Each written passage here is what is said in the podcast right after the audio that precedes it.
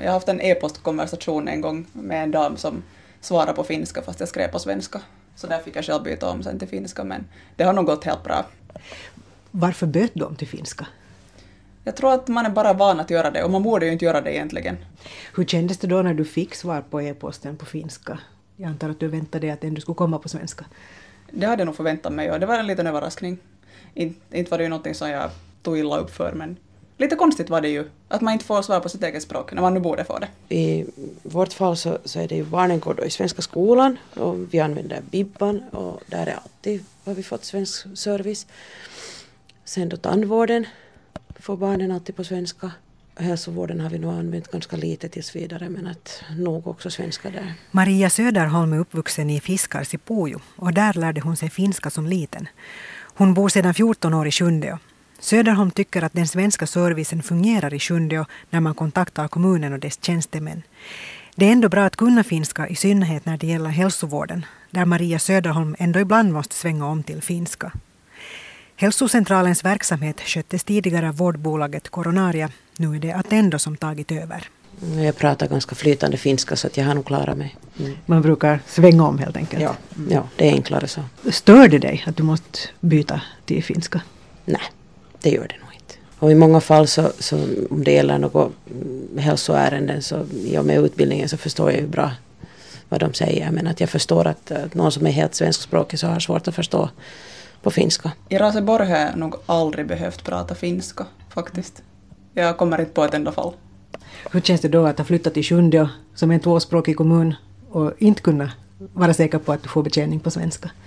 No, för mig personligen är det ingen, ingen fara att prata finska. Det är helt okej.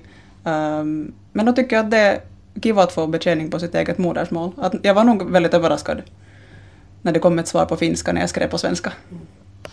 Är man från Sjundeå kommuns sida på något sätt och ursäktar sig för att man svarar på finska? Eller gjorde de det bara utan att fundera? I det här fallet var det nog bara utan att fundera och inte ifrågasatte jag det ju heller att inte vet jag om man skulle ha sagt till om det vad de skulle ha svarat men ja, jag vet inte riktigt.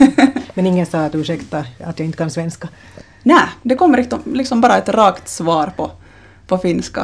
Att det, var, det var lite intressant.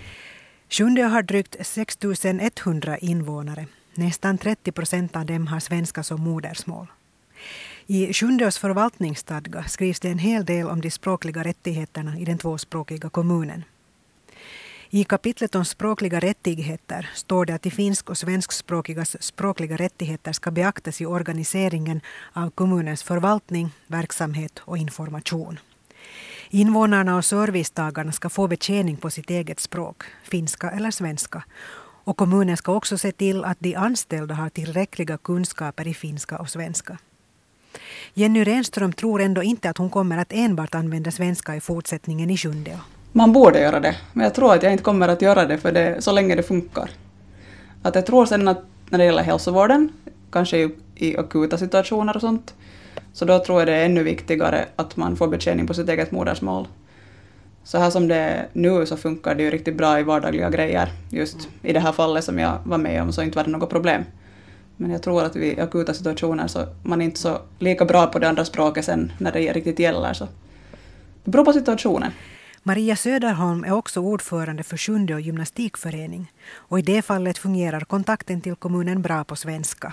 No, främst via webben då med, med blanketter och, och e-post och på bildningssidan till exempel så får vi alltid svensk service. Och också när man har kontaktat tekniska sidan gällande utrymmena så har vi fått svensk service. Hur är det då till exempel om du som privatperson kontaktar bildningssidan på, i kommunhuset, hur funkar det då med språket?